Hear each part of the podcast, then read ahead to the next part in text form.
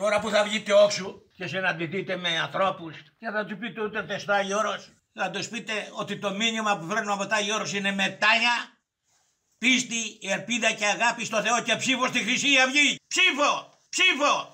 Από περιθωριακούς αγιορείτες μοναχούς μέχρι μητροπολίτες. Είναι τελικά τόσο εύκολο να του πάρει στην εκκλησία; Είναι τόσο επιρρεπή στα κανακέματα και τις κολακίες που θα ανέχονταν ή θα στήριζαν έναν παγανιστή νεοναζιστή απατεώνα μόνο και μόνο επειδή δημοσίως υποστηρίζει την Ορθοδοξία; Από ό,τι φαίνεται ναι. Ακόμα και τώρα, παρότι η επίσημη εκκλησία δεν τους στηρίζει, κάποιοι από αυτούς παίζουν το χαρτί της Ορθοδοξίας σαν είναι κάρτα βγες από τη φυλακή της Μονόπολης.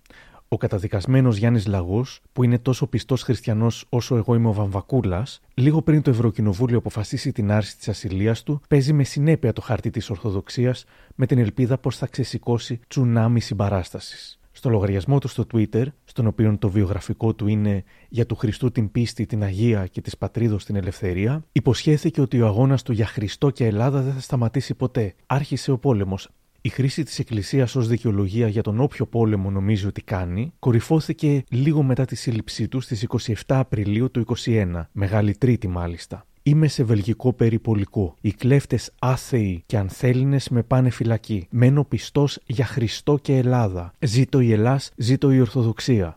Ο Σάμιουελ Τζόνσον είχε πει ότι ο πατριωτισμός είναι το τελευταίο καταφύγιο των απαταιώνων. Θα μπορούσαμε άνετα να προσθέσουμε και τη θρησκεία. Όμως, παρά τις ελπίδες του λαγού για τσουνάμι συμπαράστασης, η Εκκλησία δεν του έδωσε την κάρτα βγέ από τη φυλακή, δεν τον βοήθησε σε τίποτα. Περίπου 10 χρόνια νωρίτερα όμως, η στάση της Εκκλησίας ήταν αρκετά διαφορετική. σω θέλουν να τα ξεχάσουμε. Ίσως θέλουν να τα ξεχάσουν και αυτοί οι ίδιοι. Αυτό το ηχητικό ντοκιμαντέρ φτιάχτηκε για να αποτραπεί ακριβώς αυτό.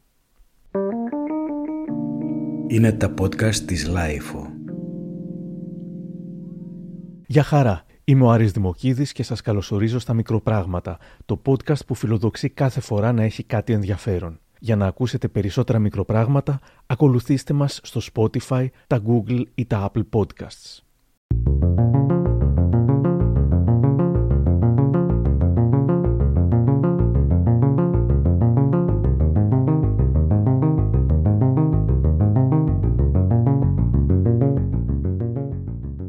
Την ίδρυσή της, η Χρυσή Αυγή ήταν μια αντιχριστιανική παγανιστική οργάνωση. Τόνιζε πως η λέλαπα του Εβραιοχριστιανισμού και των υπόδουλων σε αυτών αρχόντων έχει αφανίσει με λύσα και μυσαλλοδοξία πάμπολα στοιχεία του λευκού πολιτισμού. Ο βουλευτής Γερμενής, η Κεάδας, ήταν μέλος black metal μπάντας που λίγο πριν την είσοδό του στη Βουλή κυκλοφορούσε τραγούδια με αγγλικούς στίχους όπως «Η γαμημένη χριστιανική εκκλησία», «Ο Θεός έστειλε τον μπάσταρδο το γιο του, τον γαμιμ Ιησού Χριστό», «Η χριστιανική εκκλησία βρωμάει τη σαπίλα του Ιεχωβά» κλπ. Καθώς όμως η Χρυσή Αυγή πλησίαζε τον πρώτο στόχο της, να μπει στη Βουλή, ο δεύτερος ήταν να καταλύσει τη δημοκρατία στην οποία δεν πίστευε, έκανε την απαραίτητη κολοτούμπα για να μαζέψει ψήφους. Είναι κλασικό το μοντέλο. Όταν είναι μικρές τέτοιες ριζοσπαστικές οργανώσεις, είναι ακραία αντιχριστιανικές. Όταν όμως διαφαίνεται η προοπτική της εξουσίας και πρέπει να προσετηριστούν τις μεγάλες μάζες, γίνονται ιονοί φιλοεκκλησιαστικές. Ο Μουσολίνη έλεγε: Μην τα βάζετε με την Εκκλησία, γιατί θα χάσουμε. Έτσι, η Χρυσή Αυγή αρχίζει να το παίζει χριστιανικότερη του Χριστού.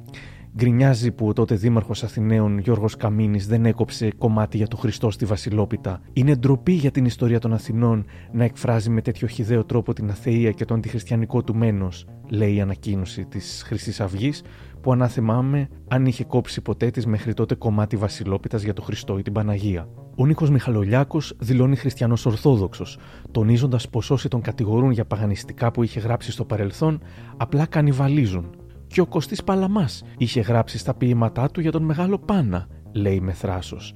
Αυτό σημαίνει ότι δεν ήταν χριστιανός; Ακόμα και ο Γερμενής, ο διαβόητος Κεάδας, πετώντας από πάνω του τον αντιχριστιανικό μανδύα, κάνει το άσπρο μαύρο, δηλώνοντας πως το συγκρότημα δεν επιχείρησε να προσβάλλει ποτέ την εικόνα του Ιησού Χριστού. Κυκλοφορεί ότι είναι σατανιστικό ή είναι κάτι άσχετο. Ε, το είδος της μουσικής είναι αντιχριστιανικό. Αλλά εμείς δεν έχουμε καμιά σχέση με αυτό. Εγώ είμαι Ορθόδοξος.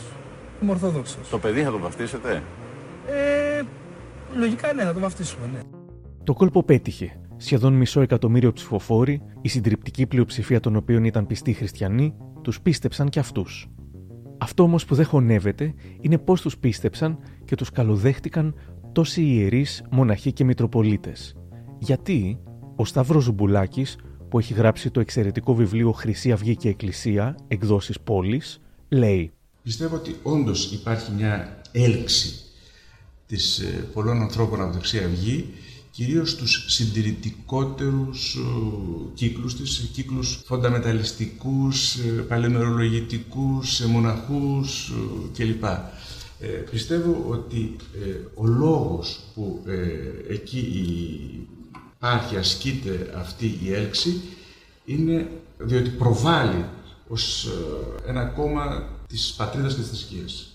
Όλος αυτός ο κόσμος είναι εθνικά ευαίσθητος, έχει μια εθνική ευαισθησία οι χριστιανοί στην Ελλάδα είναι διαπαιδαγωγημένοι έτσι, με εθνική ευαισθησία. Μπορεί να έχουν άλλες κοινωνικές ευαισθησίες, αλλά η έννοια της πατρίδας έχει μια προτεραιότητα στη σύνδεσή τους. Και προβάλλοντας η, η Χρυσή Αυγή αυτό το στοιχείο, είναι εύκολο να τους ε, βοητεύσει και να τους τραβήξει. Και βεβαίως πρέπει να προσθέσουμε ότι η Εκκλησία δυστυχώς ποτέ δεν έκοψε τη σχέση της με έναν ρητό και κατηγορηματικό τρόπο με κάθε ακροδεξιά εθνικιστική ε, ιδεολογία. Αυτό είναι μια ιστορία που κρατάει από τα μέσα περίπου της κατοχής, ενισχύεται ε, στον εμφύλιο και την παρακολουθούμε διαρκώς. Μην ξεχνάμε τη σχέση της Εκκλησίας με τη δικτατορία που είναι μια πλήρης ε, και αγαστή συνεργασία και ότι στη μεταπολίτευση επίσης ποτέ δεν επανατοποθέτει τον εαυτό της σε σχέση με την πολιτική και άρα και με αυτό το ακροδεξιό εθνικιστικό δικό της παρελθόν. Η σχέση Χρυσής Αυγής και Εκκλησίας πάντως είχε αρχίσει πολύ νωρίτερα. Ακόμα και τότε που ήταν εκτός μόδας το κόμμα, ανάμεσα στους λιγοστούς οπαδούς του, πάντα θα ήταν και κάποιος άγιος άνθρωπος. Το 1998, ο ιός της ελευθεροτυπίας αποκαλύπτει πως η συγκέντρωση χρυσαυγητών στο ξινό νερό του νομού Φλόρινας έγινε με τη συνεργασία του τότε Αρχιμανδρίτη Αμυντέου Σεβαστιανού. Τα συνθήματα ήταν όλα απειλητικά και υβριστικά για τους κατοίκους. Βούλγαροι γύφτο Σκοπιανοί, του χρόνου εμείς θα είμαστε εδώ πέρα, εσείς δεν θα είστε. Η υπόθεση θα φτάσει στη Βουλή με ερώτηση του βουλευτή του συνασπισμού Φώτη Κουβέλη. Ο Γιώργος Λιάννη, βουλευτής του Πασόκ τότε, τονίζει: Είναι η τελευταία φορά που δεχόμαστε από εκπροσώπους της Εκκλησίας παρέμβαση σε πολιτικά και πολιτιακά ζητήματα. Καλά θα κάνει λοιπόν ο Αρχιμανδρίτης να μην μας απασχολεί με τα κατάλοιπα του εμφυλίου και τα φαιά σταγονίδια. Τα χρόνια περνούν και το 2011 τα σταγονίδια έχουν γίνει κύμα. Τα εγγένεια των γραφείων της χρυσής αυγής με την παρουσία ιερέων γίνεται καθημερινότητα. Όμως στην Αρτέμιδα γίνεται υπερπαραγωγή. Το Ελλάς Ορθόδοξη γράφει ενθουσιασμένο το 11. Μια ευχάριστη έκπληξη στη φωτογραφία, αφού βλέπουμε όχι έναν, ούτε δύο, αλλά τέσσερις ιερείς να ευλογούν τα νέα γραφεία της χρυσής αυγής στην Αρτέμιδα Αττικής. Όταν το 12 η Χρυσή Αυγή μπαίνει στη Βουλή, θα περίμενε κανείς πως οι ιερείς και οι Μητροπολίτες θα έκρυβαν τη συμπάθειά τους. Όταν όμως είδαν ότι δεν την έκρυψαν οι σχεδόν 500.000 ψηφοφόροι, αποθρασύνθηκαν. Καλά παιδιά οι Χρυσαυγίτες, αντιστασιακοί του γλυκού νερού οι άλλοι, λέει ο Μητροπολίτης Κονίτσης στην ετήσια γιορτή στο Γράμμο και το Βίτσι. Μιλά μπροστά στον υπαρχηγό του κόμματος Χρήστο Παπά και στρέφεται στους Χρυσαυγίτες. Αυτά τα παιδιά τα καλά, τα αγωνιστικά, όπως τα αποκαλεί κατά λέξη, με την ευχή και την προσευχή. Να μην αργήσει ο καιρός που τις μαύρες μπλούζες που φοράτε τώρα που αγωνίζεστε θα τις αντικαταστήσετε με γαλάζιες και άσπρες μπλούζες. Αυτή είναι η ευχή μου. Ο Μητροπολίτης Καλαβρίτων Αμβρόσιος ήταν μια κατηγορία από μόνος του και οι φορές που ευλόγησε τη Χρυσή Αυγή μπόλικες. Τη στήριξε και πριν τις δεύτερες εκλογές του 12, κάνοντας επίθεση σε Βενιζέλο και Σαμαρά, λέγοντας ότι είχαν έλλειμμα δημοκρατίας στην ψυχή τους, αφού δεν συμπεριφέρθηκαν καλά στο λαϊκό σύνδεσμο Χρυσή Αυγή. Λίγο καιρό αργότερα, ο Αμβρόσιος θέλει να προστατεύσει τους Χρυσαυγίτες για να μην χαλάσουν το image τους και τους δίνει μερικά tips. Εάν αποφύγετε κάποιες ανώφελες ακρότητες του νεοφώτιστου, εάν τροποποιήσετε το στυλ που εφαρμόζετε, μπορείτε να καταστείτε μια γλυκιά ελπίδα για τον απελπισμένο πια πολίτη και μια ήρεμη δύναμη στο σαπισμένο πια πολιτικό σύστημα. Ο Μητροπολίτης δεν παραλείπει να πει πως αν η Βουλή θέσει τη Χρυσή Αυγή εκτός νόμου, θα είναι ο πρώτος που θα δώσει μια μεγάλη κλωτσιά. Πέρα από τους ιερείς και ο εθνικός μας ψάλτης, ο Πέτρος Γαϊτάνος, φαινομενικά καλούλης και χαμηλών τόνων, δηλώνει φαν του τσαμπουκά της Χρυσής Αυγής, επιλέγοντας για να το πει αυτό την εκπομπή Κορίτσια για σπίτι στο Μακεδονία TV. Τη Χρυσή Αυγή, μου αρέσει ο τσαμπουκάς. Δηλαδή, έχουμε μέσα στην ευγένεια, έχουμε πνιγεί όλα τα μέσα ενημέρωσης, δημοσιογράφοι. Θέλουν όλα να είναι ευγενικά, όλα να είναι ωραία, να είναι όλα στρογγυλά. Και γιατί η Χρυσή Αυγή είναι επιθετική, γιατί υποκαθιστά την αστυνομία. Ξέρετε πόσες φορές παρακολουθώντας τα μέσα ενημέρωσης ήθελα να κάνω αυτό που κάνει η Χρυσή Αυγή; Ξέρετε πόσες φορές κυκλοφορώ στους δρόμους και βλέπω να πολλούνται παράνομα τα CD μας και μου έρχεται να πιάσω αυτούς τους μαύρους και να πάρω όλα τα CD και να χτυπήσω να τα σπάσω στο κεφάλι τους. Θεωρώ δηλαδή ότι η Χρυσή Αυγή εν μέρη σωστά πράττει. Και δεν σας κρύβω, μου αρέσει αυτό που κάνει η Χρυσή Αυγή. Όμως δεν μ' αρέσει να γίνει από μόνο του. Πρέπει κάποια στιγμή να σκουμποθούν και να το κάνουν οι πολιτικοί. Κανείς δεν φανταζόταν ότι ο Γαϊτάνος είχε μέσα του τέτοιες ορμές, κι όμως είχε κουραστεί να είναι ευγενικός και το καλό παιδί. Όσο και να ακούγεται σκληρό, έτσι το αισθάνομαι και έτσι το ομολογώ. Προτιμώ η Χρυσή Αυγή να ξεφύγει λίγο παρά να, να λούζομαι αυτή την χαζοευγένεια των μέσων ενημέρωσης και των πολιτικών και των διαφόρων μοιραίων γύρω-γύρω, οι οποίοι μέσα στην ευγένεια τόσα χρόνια μας έχουν καταστρέψει. Προτιμώ μια Χρυσή Αυγή που θα είναι, τσαμπουκα... θα είναι τσαμπουκάδες και μπορεί να είναι και λίγο αδιάκριτα τσαμπουκάδες κάποιες φορές, παρά να δέχομαι όλη αυτή τη χαζοευγένεια της σύγχρονης Ελλάδας η οποία με καταστρέφει. Αναπαράγοντας τις δηλώσεις του, η Χρυσή Αυγή τον αποκαλεί καταξιωμένο και αξιόλογο καλλιτέχνη με μεγάλη προσφορά στους εκκλησιαστικούς ύμνους και τονίζει: Ο Γαϊτάνος είναι από τους ελάχιστους, αν όχι ο μοναδικός μέχρι στιγμής, που έχει εκφραστεί υπέρ του λαϊκού εθνικιστικού κινήματος και ίσως αυτό να του κοστίσει από τα γνωστά κυκλώματα που ελέγχουν τον καλλιτεχνικό χώρο. Έξι χρόνια αργότερα, ο Γαϊτάνος θα έλεγε: Εγώ δεν ήμουν ποτέ υπέρ της Χρυσής Αυγής. Είπα κάποτε μια σκέψη για τη Χρυσή Αυγή, αλλά ο κόσμος της δημοσιογραφίας το διαχειρίστηκε λάθος. Το 2021, στο Open, θα γινόταν επιτέλους πιο γενναίο στην αυτοκριτική του.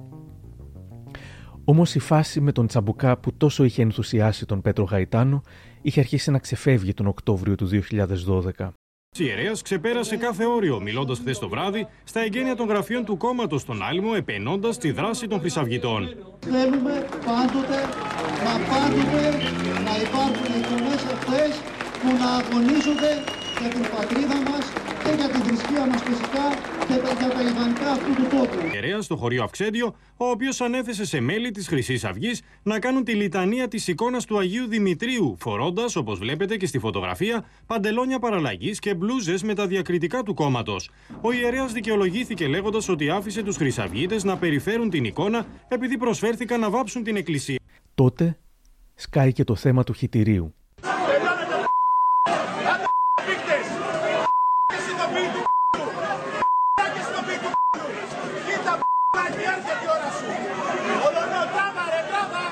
Ο βουλευτής της Χρυσής Αυγής Ηλίας Παναγιώταρος επιτίθεται με βαρύς χαρακτηρισμούς στους συντελεστές της παράστασης Κόρπου Κρίστη και στον ομογενή από την Αλβανία σκηνοθέτη Λαέρτη Βασιλείου.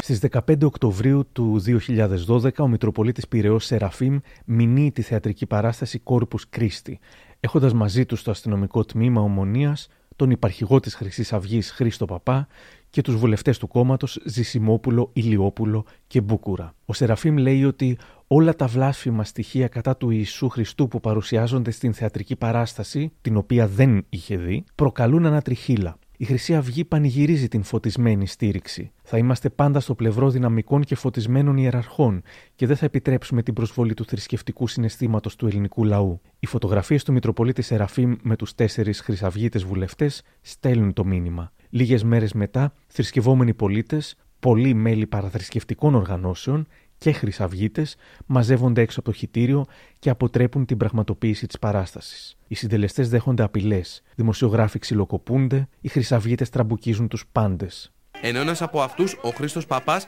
πήρε μέσα από το λεωφορείο της αστυνομίας έναν από τους τέσσερις προσαχθέντες και τον άφησε ελεύθερο. Αφήστε τον κύριο ελεύθερο! Εκκλησία και Χρυσή Αυγή λειτουργήσαν συμπληρωματικά η Εκκλησία δάνεισε το κύρος της στη φάση και η Χρυσή Αυγή πρόσφερε τα μπράτσα της. Λίγο σαν το Pinky and the Brain. Εκεί ήταν και ο Γιώργος Γερμενής των τραγουδιών περί μπάσταρδου και γαμημένου ιού να διαμαρτύρεται για την προσβολή του θρησκευτικού συναισθήματός του. Η ηρωνία εκείνο το βράδυ χτύπησε κόκκινο. Ο Αμβρόσιος ευχαρίστησε τους χρυσαυγίτες για την προσφορά τους. Κάποιοι σας κατέκριναν επειδή διαμαρτυρηθήκατε για το κόρπους Κρίστη στο χιτήριο. Εμείς αντιθέτως προσωπικά θέλουμε να σας ευχαριστήσουμε επειδή χωρίς να χρησιμοποιήσετε βόμβες μολότοφ, πέτρας, ξύλα ή και αποξυλωμένα μάρμαρα, υπερασπιστήκατε το όνομα του Σωτήρος Χριστού που είναι ο Κύριος μου και ο νυμφίος της ψυχής μου. Τα επεισόδια στο χιτήριο ενδυνάμωσαν πολύ τις σχέσεις Χρυσής Αυγής Εκκλησίας. Το κόμμα περίμενε για καιρό την ευκαιρία να δώσει ένα τέτοιο σοου προκειμένου να πείσει τα θρησκόληπτα στρώματα πως μπορεί να υπερασπιστεί εκείνο τα χριστιανικά ιδεώδη, διαβάζουμε στον τύπο της Κυριακής. Η κατάσταση δεν ήταν μόνο σουρεαλιστική, αλλά και επικίνδυνη. Οι Χρυσαυγίτες, νιώθοντας νομιμοποιημένοι και από την εκκλησιαστική στήριξη, κυνηγούσαν τα βράδια με μαχαίρια μετανάστες. Τα εγκλήματά τους είναι γνωστά. Κομβικό σημείο σε ένα πρώτο πάγωμα των σχέσεων της επίσημης Εκκλησίας με τη Χρυσή Αυγή, οι διαρροές κύκλων του Αρχιεπισκόπου Ιερώνυμου στην εφημερίδα Επενδυτής. Η Εκκλησία δεν έχει αναθέσει σε κανέναν την προστασία της, τη σωτηρία της Ορθοδοξίας, την εκπροσώπησή της. Δεν χρειαζόμαστε ούτε προστάτες, ούτε σωτήρες, ούτε εκπροσώπους. Και αναφερόμενος ξεκάθαρα στη Χρυσή Αυγή, καλεί όσους ψήφισαν το κόμμα αλλά και τους νέους υποστηρικτές του να εξετάσουν το ιδεολογικό της υπόβαθρο. Στην περίπτωση της Χρυσής Αυγής, οι νεοφώτιστοι θα πρέπει να μελετήσουν την ιστορία της, τα ιδεολογικά πιστεύω και τα σύμβολά της, ιδιαίτερα η νέα γενιά. Λίγες μέρες αργότερα, ο Ιερόνιμος, σε επίσκεψή του στο Ιατρείο Κοινωνικής Αποστολής, στέλνει και ο ίδιος το μήνυμα, χωρίς να αναφέρει τη Χρυσή Αυγή αυτή τη φορά. Η Εκκλησία αγαπάει όλους τους ανθρώπους. Και μη χριστιανούς, και μαύρους και άσπρους, όλους τους αγαπάει. Και το δεύτερο, πορεύεται, κάνει το δρόμο της και δεν χρειάζεται προστάτες. Θλιβόμαστε όταν ο Αρχιεπίσκοπος πολιτικολογεί και επιτίθεται εναντίον της χρυσής Αυγής, απάντησε ο θλιμμένος Ηλίας Κασιδιάρης. Σε αντίθεση με όσα λέει ο Αρχιεπίσκοπος της Ελλαδικής Εκκλησίας, ο οποίος πολεμά και υβρίζει τη Χρυσή Αυγή και θλίβομαι πραγματικά για αυτό το σημείο των καιρών, όπου οι ιεράρχες πολιτικολογούν. Τι είπε λοιπόν ένας απλός άνθρωπος του κλήρου. Να συνεχίσουμε τον αγώνα. Ο κλήρος και ο πιστός λαός είναι στο πλευρό μας. Οι φωνές πλέον πληθαίνουν και απαιτούν από την Ιερά Σύνοδο να κάνει κάτι. Αλλά αυτή θα εκόφευε για τουλάχιστον ένα χρόνο ακόμα, προφανώς γιατί αρκετοί Μητροπολίτες, κάποια ανοιχτά, άλλοι πιο διακριτικά, στήριζαν τη Χρυσή Αυγή. Στις 22 Νοεμβρίου του 2012, ο Κωστής Παπαϊωάννου γράφει στα νέα. Η αδιαφορία θα άρμοζε στους φορείς αυτού του λόγου μόνο εάν επρόκειτο για κάποιους γυρεούς γραφικούς στο καφενείο του χωριού. Από τη στιγμή όμως που χρησιμοποιούν την ισχύ της θέσης τους για να δηλητηριάσουν την κοινωνία με παραλυρήματα μίσους, τα πράγματα αλλάζουν. Όταν μάλιστα ενσταλάζουν το μίσος ως δημόσιοι υπάλληλοι, αμοιβόμενοι από όλους, πιστούς και μη, ακόμα και από όσους πλήττει η ρητορική τους, τότε δεν μπορούν να αντιμετωπιστούν με συγκατάβαση ή αδιαφορία πώς θα αντιδρούσε η Εκκλησία εάν οι ιερείς της τελούσαν αγιασμούς σε κρυσφύγετα της μαφίας ή εύχονταν καλή επιτυχία στο συνδικάτο του εγκλήματος; Αυτό ακριβώς συμβαίνει σήμερα έκκληση στην Ιερά Σύνοδο να αντιδράσει κάνει και η Πρωτοβουλία Χριστιανών κατά του εθνοφιλετισμού, νεοφασισμού και νεοναζισμού. Τον Απρίλιο του 2013, σε συνέντευξή της στο περιοδικό Σχεδία, η θεολόγος Δ. Εύη Βουλγαράκη, μία εκ των εμπνευστών της Πρωτοβουλίας Χριστιανών, λέει: Η ρατσιστική, φασιστική και ναζιστική ιδεολογία της Χρυσής Αυγής καθίσταται διπλά επικίνδυνη όταν ενδύεται το μανδύα της υπεράσπισης των χριστιανικών αξιών. Γι' αυτό καλούμε την Ιερά Σύνοδο να βάλει οριστικό τέρμα στη σύγχυση τέτοιων ιδεολογημάτων με τη χριστιανική ταυτότητα. Την ίδια περίοδο, κατά τρόπο αναπάντεχο, ο Μητροπολίτης Πυραιός Σεραφείμ ξαφνικά αρχίζει να υποψιάζεται ότι η Χρυσή Αυγή αγαπά και την αρχαιολινική θρησκεία και από εκεί που δεχόταν τη στήριξή της, τώρα απειλεί να τους αφορήσει. Αρχικά καλεί το Μιχαλουλιάκο να δηλώσει δημόσια αν ασπάστηκε την ειδωλολατρεία προκειμένου να γνωρίζουν οι ψηφοφόροι του τι πρεσβεύει. Και ένα μήνα μετά μιλάμε πάντα για το 2013, μοιάζει ο Σεραφείμ να το έχει πάρει απόφαση πως όλοι τους ήταν fake χριστιανοί και δηλώνει έξαλλος. Η Χρυσή Αυγή είναι τάγμα του σατανισμού και του παγανισμού. Ξεκίνησε από το 1985 περίπου ναι. με, με, ένα ιδεολόγημα το οποίο δεν το έχει αποκρύψει ο Γενικός του Γραμματέας ο κ. Μιχαλολιάκος. Είναι σαφές. Ο ίδιος το γράφει στον πρόλογο του βιβλίου του Οδυσσέα Πατεράκη το αστραφτερό σκοτάδι του Εωσφόρου, η αρχαία ελληνική θρησκεία όπου εκεί αναφέρεται στον Ιρλανδό αποκρυφιστή και μεγαλοποιητή βέβαια, τον περίφημο William Yates. Αυτός μαζί με άλλους είχα συγκροτήσει τότε, το 19ο αιώνα βέβαια, το περίφημο ερμητικό τάγμα Χρυσή Αυγή.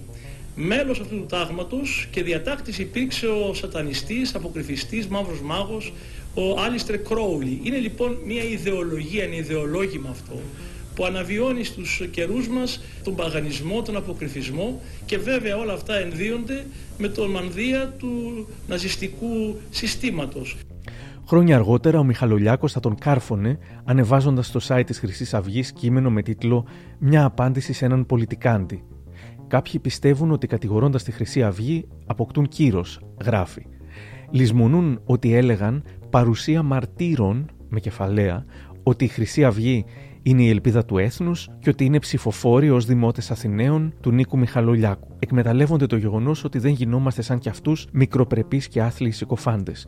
Α μην επιμένουν, γιατί θα επανέλθουμε και δεν θα τους ξεπλένει ολόκληρο το λιμάνι του Πειραιά. Αλήθεια, το 2012, πριν ακόμα εκλεγούμε βουλευτές, δεν ήξεραν ποια είναι η Χρυσή Αυγή. Την θυμήθηκαν με τη βοήθεια των μεγαλόσχημων χρηματοδοτών τους και των πολιτευτών που προωθούσαν.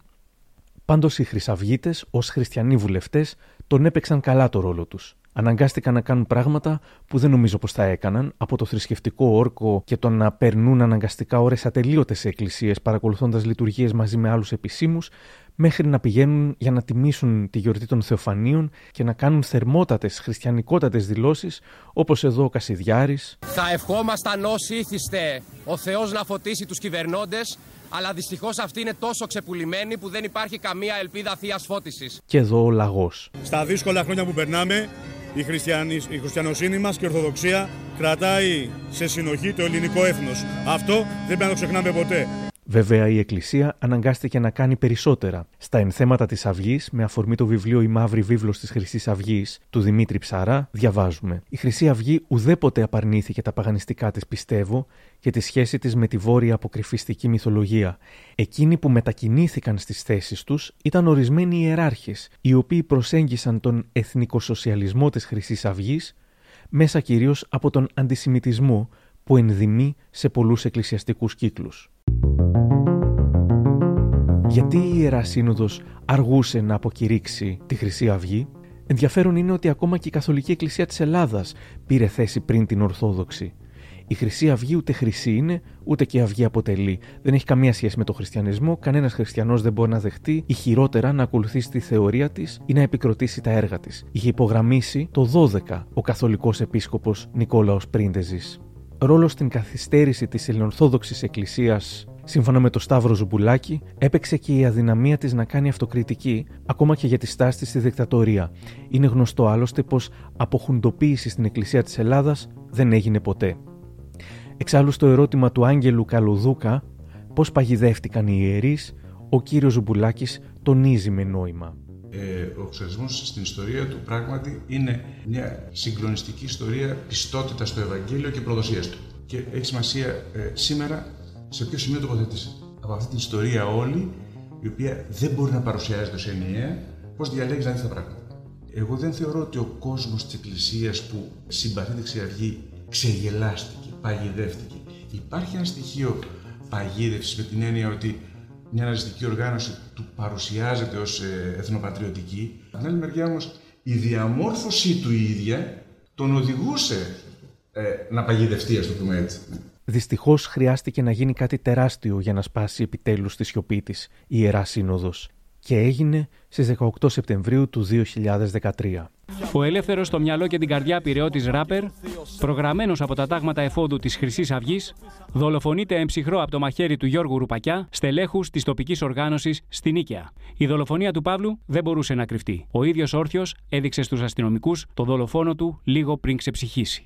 20 ολόκληρες μέρες μετά το φόνο, η διαρκής Ιερασύνοδο, με ανακοίνωσή της και χωρίς να αναφέρει ονομαστικά τη Χρυσή Αυγή, λέει κάποιες γενικότητες και το αφήνει εκεί. Διαβάζω από την ανακοίνωση. Η Σύνοδος συλληπείται την οικογένεια του δολοφονηθέντος Παύλου Φίσα και εύχεται υπέρ αναπαύσεως της ψυχής αυτού. Καταδικάζει κάθε μορφή βίας, από όπου και αν προέρχεται. Θεωρεί ότι το δημοκρατικό μας πολίτευμα διαθέτει ασφαλείς δικλείδες προστασίας του και υπενθυμίζει ότι όλοι οι Έλληνες πολίτες ανεξαιρέτως οφείλουμε να διατηρήσουμε σε κάθε περίπτωση την εθνική μας ενότητα και την εφαρμογή των νόμων του κράτους μας. Τότε ήταν που, σύμφωνα με πληροφορίες του βήματος, το ΣΔΟΕ βρήκε στοιχεία φωτιά για τις πηγές χρηματοδότησης της Χρυσής Αυγής. Οι πρώτοι έλεγχοι έδειξαν χρηματοδότηση παράνομων δραστηριοτήτων μεταξύ των άλλων και από ιερωμένους και μητροπολίτες. Φυσικά δεν δικάστηκε κανείς, πόσο μάλλον να καταδικαστεί. Θα περίμενε κάποιος ότι με το φόνο Φίσα όλοι οι Μητροπολίτες θα έκοβαν επιτέλους τα δεσμά με τη Χρυσή Αυγή. Κι όμως, στο πλευρό των συλληφθέντων βουλευτών φέρεται να στάθηκε ο Μητροπολίτης Γλυφάδας που δήλωσε ούτε λίγο ούτε πολύ ότι βάζουν φυλακή τα θύματα αντί να βάλουν τους θύτε. Και εσείς κύριε Υπουργέ και ο λαός ξέρει πόσοι είναι από τους πολιτικούς μέσα που έπρεπε να είναι μέσα και βρίσκουν τα θύματα και βάζουν μέσα. Ούτε πολιτικό λόγο, ούτε ε, βρίσκομαι σε προεκλογικό αγώνα. Δεν με ασχολεί εμένα. Ο Δε Αμβρόσιος είπε: Εγράψαμε παλαιότερα ότι αν η Χρυσή Αυγή διορθώσει κάποιες περιπτώσεις ακραίας συμπεριφοράς ορισμένων τουλάχιστον μελών της, θα μπορούσε να αναδειχθεί η γλυκιά ελπίδα. Δεν μας άκουσαν. Και να το αποτέλεσμα. Εισπράττουν πλέον τη γενική κατακραυγή. Εν τούτης, στους κόλπους της Χρυσής Αυγής υπάρχουν πολλά σοβαρά πρόσωπα. Α αναλάβουν λοιπόν το ρόλο που τους ανήκει. Ένα κεφάλαιο που δεν έχει αγγίξει δικαστική έρευνα ανοίγουν τα στοιχεία από τους υπολογιστές που βρίσκονται στα χέρια των δύο ανακριτριών. Οι σχέσεις της Χρυσής Αυγής με την Εκκλησία. Ο Νίκος Μιχαλολιάκος, απευθυνόμενος σε κλειστό κύκλο, μιλάει για τους υποστηρικτές ιεράρχες που έχουν εξασφαλίσει, όπως υποστηρίζει, ακόμη και ψήφους στο κόμμα του. Καλά, έχουμε κάποιοι Μητροπολίτε συγκεκριμένου οι οποίοι το αξίζουν, όπω ο Φιλό Σεραφείμ, που δεν καταλαβαίνει τίποτα. Έχουμε Μητροπολίτες που αξίζουν, λέει στο βίντεο. Ο Πυραιός Σεραφείμ που δεν καταλαβαίνει τίποτα. Ο Σπάρτης είναι πολύ καλός. Δέχτηκε τα παιδιά από την τοπική οργάνωση, έβαλε ένα ολόκληρο γυροκομείο και μας ψήφισε στις εκλογές ο Σπάρτης. Καλός αλλά πολιτικάντης παρά τα πύρινα λόγια του είναι ο Καλαβρίτων. Ο άνθιμος, μεγάλος πολιτικάντης. Αυτός ο Σκατιάρης, αν δεν ήταν, δεν θα γινόταν αρχιεπίσκοπος ο Ιερόνιμο, θα γινόταν ο Σπάρτης Ευστάθιο, που είναι καθαρός. Αυτοί που είναι διαμάντια στην εκκλησία, τους έχω μετρήσει και ζυγίσει, να ξέρετε, είναι ο Ανδρέας, ο Μητροπολίτης Κονίτσης, ο Λεβέντης, πλήρωνε και το γραφείο μας. Ο Πυραιός Σεραφείμ και ο Αρχιεπίσκοπος Κύπρου. Ο Μητροπολίτης Κονίτσης Ανδρέας δεν διέψευσε ότι πλήρωνε τη Χρυσή Αυγή. Θυμίζω είναι αυτός που τους είπε «Είστε τα καλά παιδιά, τα αγωνιστικά». Ο Πυραιός και ο Σπάρτης τα διέψευσαν κατηγορηματικά. Παρά τις πολλές διαψεύσεις, λίγες μέρες μετά, τα Χριστούγεννα του 13, ο Μητροπολίτης Δημητριάδος Ιγνάτιος παραδέχτηκε. Είχαμε σχέσεις με τη Χρυσή Αυγή. Θέλω να είμαι απόλυτα ειλικρινής μαζί σας. Όντως, κάποια στιγμή υπήρξαν σχέσεις. Πότε όμως, τότε που τα πράγματα δεν ήταν ξεκάθαρα. Μέσα στο σώμα της ιεραρχίας σήμερα, κανείς δεν θα πάρει το μέρος της και δεν θα υπερασπιστεί αυτές τις ιδέες και αυτά που εκπροσωπούν τα επόμενα χρόνια φυσικά θα υπήρχαν αρκετοί στο σώμα της ιεραρχίας που θα έκαναν ακριβώς αυτά.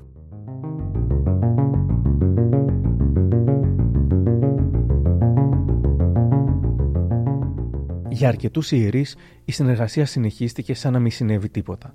Το 2014, στα εγγένεια της τοπικής οργάνωσης Αχαρνών Θρακομακεδόνων, όπως έγραψε τότε το XYZ Contagion, γίνεται αγιασμός πριν αρχίσουν οι θεοσεβούμενοι μπράβοι να φωνάζουν τα συνθήματά τους, με πρώτο εκείνο που ξεκινάει με το χριστιανικότατο αίμα. Στο καπάκι ο παλαιστής Κωνσταντινίδης Ιωάννης, χαμηλόβαθμο τέλεχο της Χρυσής Αυγής, πάντα παρουσία του ιερέα, πραγματοποιεί ομιλία που καταλήγει. Ζούμε σε μια πόλη γεμάτη με γύφτους, γεμάτη με Αλβανούς, με Πακιστανούς. Μας σκοτώνουν, σκοτώνουν τα παιδιά μας. Και τι κάνουμε, τι κάνουμε εμείς γι' αυτό; Αλλά ήρθε η ώρα. Το 2017 και παρότι ο Μιχαλολιάκος τον είχε πει σκατιάρη, ο Μητροπολίτης Θεσσαλονίκης Άνθιμος υποδέχεται στο γραφείο του στη Μητρόπολη και τον Μιχαλολιάκο και τη σύζυγό του, επίσης βουλευτή της Χρυσής Αυγής, Ελένη Ζαρούλια. Τόσα χρόνια μετά το φόνο, μετά τις συλλήψεις, μετά το ξεκίνημα της δίκης και όσο ήταν υπόδικη, κομμάτι της Εκκλησίας συνέχιζε να κάνει παιχνίδι μαζί τους. Οι αποκρουστικές χαμογελαστές εικόνες της εγκάρδιας συνάντησης Άνθιμου Μιχαλολιάκου Ζαρούλια συζητήθηκαν πολύ.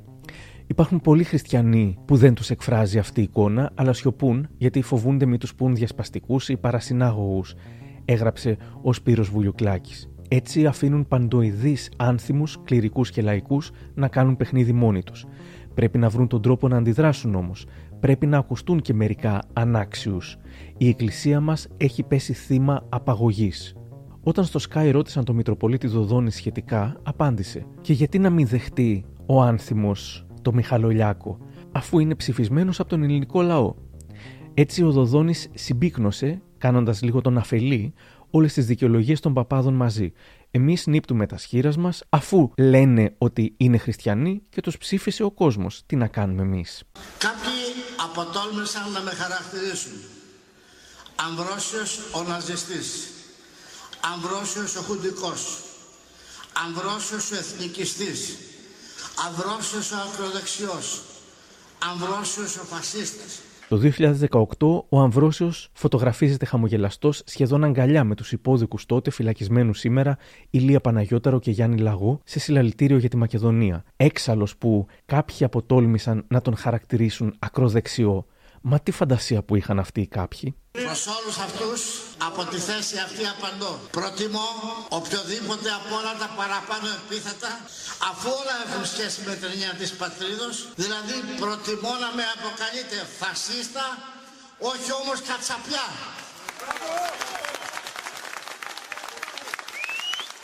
Όχι κατσαπιά, όχι συμμορίτη, όχι άθεο και αριστερό, ούτε αντάρτη και προδότη. Φασίστα ναι, κατσαπιά ποτέ. Εκείνη την περίοδο το να πεις ότι κάποιοι Μητροπολίτες ήταν Χρυσαυγίτες ήταν έως και επικίνδυνο. Πολλοί από αυτούς είχαν φλερτάρει με τη Χρυσή Αυγή, αλλά σε κάποια στιγμή απομακρύνθηκαν. Οπότε μπορούσαν να σου πούν, Μα εγώ έχω δηλώσει ένα σωρό πράγματα εναντίον τους. Η δημοσιογράφος Κατερίνα Κρυβοπούλου, σε εκπομπή που έκανε στην ΕΡΤ, είχε πει κάποιου Μητροπολίτε Χρυσαυγίτες, όμως τα μάζεψε την αμέσως επόμενη μέρα, ζητώντας συγγνώμη και αποκαλώντας τους μάλιστα και πολέμιους της Χρυσής Αυγής. Θέλω να ζητήσω δημόσια συγγνώμη από τους Μητροπολίτες Μεσσηνίας Χρυσόστομο και Πυραιός Σεραφείμ, διότι χθες όχι απλώς τους αδίκησα, αλλά τους κατηγόρησα ότι ταυτίζονται με το χρυσαυγητισμό, ενώ συμβαίνει το ακριβώς αντίθετο. Απέδωσε επίσης το λάθος που έκανε στο ότι αυτοί και οι συνεργάτες της είχαν πυρετό και η Χρυσή Αυγή συνέχισε να υποδίεται το φανατικά χριστιανικό κόμμα. Ο Χρήστος Παπάς το 17 δηλώνει στη Βουλή: Μαχαιριά στο έθνος ο διαχωρισμός κράτους και εκκλησίας. Ενώ στη συζήτηση για το νομοσχέδιο για την ταυτότητα φύλου, ο Κασιδιάρης θέτει δίλημα στη Νέα Δημοκρατία. Θα πάτε με την εκκλησία μας ή με τους τρανσέξουαλ; Ενώ τον πιάνει και ο χριστιανικός πόνος για τους αγιορείτες. Ένα πολύ σημαντικό σημείο στο οποίο πρέπει να σταθούμε και αυτό δεν είναι άλλο από την κινητοποίηση της Εκκλησίας, δεν είναι άλλο από τα λόγια που είπαν οι αγιορείτες, οι οποίοι μας κάλεσαν να αντισταθούμε και εμείς θα υπακούσουμε στο κέλευσμα αυτό, οι αγιορείτες μοναχοί, η ιερή κοινότητα του Αγίου Όρους, ότι αν δεν αντισταθούμε σήμερα που βάλετε η Ελλάδα, τότε θα σηκωθούν οι πρόγονοί μας από τους τάφους. Η Χρυσή Αυγή στο πλευρό της Εκκλησίας θα δώσει το μεγάλο αγώνα και η νίκη θα είναι δική μας. Απάντηση έλαβε από τον τότε Υπουργό Δικαιοσύνης Σταύρο Κοντονή. Ο εκπρόσωπος της Χρυσή Αυγής τελείωσε την ομιλία του ότι το κόμμα αυτό αγωνίζεται για του Χριστού την πίστη, την Αγία και της πατρίδας την ελευθερία. Για του Χριστού την πίστη, την Αγία σκοτώσατε το φύσα. Και αν δεν πάμε για του Χριστού την, την πίστη την Αγία, για το φύσα, του Χριστού την πίστη την Αγία, κυνηγάτε τους μετανάστες και υπάρχουν αμετάκλητες καταδίκες στο ελληνικό δικαστήριο. Κύριε αυτά, Πρόεδρε. αυτά για του Χριστού την πίστη την Αγία. Το 2019 η Χρυσή Αυγή, ακόμα κοινοβουλευτικό κόμμα, διαφημίζει συσίτιό τη μαζί με την Εκκλησία, αφήνοντας να εννοηθεί ότι κόμμα και θρησκεία συνεχίζουν να συνεργάζονται. Αλλά ακόμα και το 20, εν μέσω της πρώτης καραντίνας για την πανδημία του κορονοϊού και λίγους μήνες πριν μπει οριστικά στον Κορυδαλό, ο Ηλίας Παναγιώτερο ανεβάζει βίντεο με ένταση που προκάλεσαν χρυσαυγίτες έξω από εκκλησία του Κορυδαλού, επειδή δεν επιτρεπόταν να κάνουν περιφορά του επιταφείου σε εξωτερικό χώρο. Ο Παναγιώτερο, γεμάτος ιερή οργή, γράφει: Τώρα, βίντεο από τα έσχη των Κούλιδων, επίθεση του κράτους σε όσους πήγαν στον Άγιο Νικόλαο. Πάσχα με Νέα Δημοκρατία! Να τους χαίρεστε! Νάτι! Οι αντίχριστοι νεοταξίτες! Να τους χαίρεστε! Να τους χαίρεστε! Να τους χαίρεστε! Να τους χαίρεστε! Ορθολογιστές! Να τους χαίρεστε καθοσπρεπιστές! Φτάνοντας προς το τέλος, άφησα για αποχαιρετισμό τη στάση ενός από τους Μητροπολίτες που, τότε που κανείς δεν τολμούσε να πάει κόντρα στη Χρυσή Αυγή, είχε υψώσει το ανάστημά του, αποδεικνύοντας πως δεν είναι όλοι οι ίδιοι. Πρόκειται για τον Μητροπολίτη Σιατίστης Παύλο, που λέει ότι η Χρυσή Αυγή στην πραγματικότητα είναι μαύρη νύχτα. Δεχτήκαμε απειλές πριν από δύο μέρες το βράδυ. Πρώτον, ένα τηλεφώνημα στο Μητροπολιτικό Ναό, στο οποίο αυτός που τηλεφώνησε με έβρισε προσωπικά χιδεότητα και με απείλησε. Απείλησε άλλωστε υπάρχουν και απειλές στα διαδίκτυο, το κουμούνι θα το καθαρίσουμε κτλ. Αυτή είναι, αυτό είναι το πνευματικό τους επίπεδο όλων αυτών διότι φαίνεται ότι πιστεύουν ότι όποιος δεν έχει τη δική τους άποψη θα πρέπει να εξαφανιστεί. Ο Σιατή τη δέχεται απειλές από Χρυσαυγίτες, ενώ η ίδια η Χρυσή Αυγή τον επιπλήττει που πολιτικολογεί, κάτι που δεν είχε κάνει φυσικά για όσους Μητροπολίτες πολιτικολογούσαν υπέρ της. Ο Σιατής της δεν μασάει και επανέρχεται. Καλύτερα κάποιος να είναι άθεος παρά Χρυσαυγίτη. Αυτός που λέει ότι αγαπά το Θεό και μισεί τον αδελφό του είναι ψεύτης. Πώς μπορείς να αγαπάς το Θεό που δεν τον είδες και να κακοποιείς τον αδελφό σου που τον βλέπεις καθημερινά, όταν διαβάζει την ανακοίνωση που εξέδωσε η Χρυσή Αυγή και μετά τις απειλές που εκτοξεύουν ακροδεξιοί κατά της ζωής του, υπογραμμίζει: Τώρα μπορώ να είμαι απολύτως βέβαιος για την ορθότητα και την αναγκαιότητα της παρεμβάσεώς μου. Μιλώντας εκείνη την περίοδο στο Μανώλη Κοτάκη και την ΕΡΤ, ο σχιατή τη Παύλος τα λέει έξω από τα δόντια. Η Χρυσή Αυγή λοιπόν, ποια είναι η αμαρτία της, να την πω έτσι καταρχήν, ότι επιχείρησε κάτι που δεν ήταν ουσιαστικά μέσα στην ταυτότητά της. Επιχείρησε να παρουσιαστεί ως προστάτης του Χριστού και της Εκκλησίας. Και για μένα αυτό ήταν ένα φρικτό μπέρδεμα. Να πείσει απλούς χριστιανούς και απονήρευτους ότι υπερασπίζεται το Χριστό. Εγώ θα υπογραμμίσω για μία ακόμη φορά ότι δεν μπορείς να ανήκεις στη Χρυσή Αυγή και να είσαι Ορθόδοξος Χριστιανός. Απλά και ξεκάθαρα. Αυτό είναι σαν, να δίνετε γραμμή όμως στο πλήρωμα να μην ψηφίσεις η Ναι. Χρυσή Αυγή. Αυτό που θέλω να τονίσω είναι ότι η Χρυσή Αυγή είναι πλέον ο δούριο ύπο της Εκκλησίας. Διότι παρουσιάζεται σαν φιλοχριστιανική ενώ δεν είναι. Μάλιστα. Και το τελευταίο και σημαντικότερο, θα μπορούσε ποτέ να θεωρηθεί υποστηρικτής του Χριστού και της Εκκλησίας εκείνος ο βουλευτής με το απίλωτο στόμα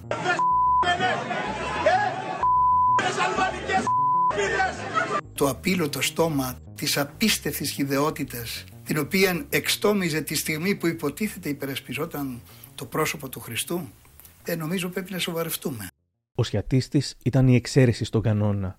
Οι περισσότεροι είτε σιώπησαν για να μην στεναχωρήσουν τους παραπλανημένους εντός και εκτός εισαγωγικών ή παραπλανήθηκαν και οι ίδιοι. Αν πάντως κάποιο συμπέρασμα βγαίνει από τις χρυσαυγήτικες περιπέτειες της Εκκλησίας, είναι πως η υποκρισία ζει και βασιλεύει στους κόλπους της. Η Εκκλησία διαχρονικά κουνάει το δάχτυλο στους άλλους, εμφανιζόμενη η ίδια ως άσπηλη, αλλά πίσω από κλειστές πόρτες συχνά γίνονται πράξεις εντελώς αντιχριστιανικές. Και το πιο μεγάλο έγκλημα, για να παραφράσω ένα τραγούδι των Κόρε Ήδρο, είναι η υποκρισία.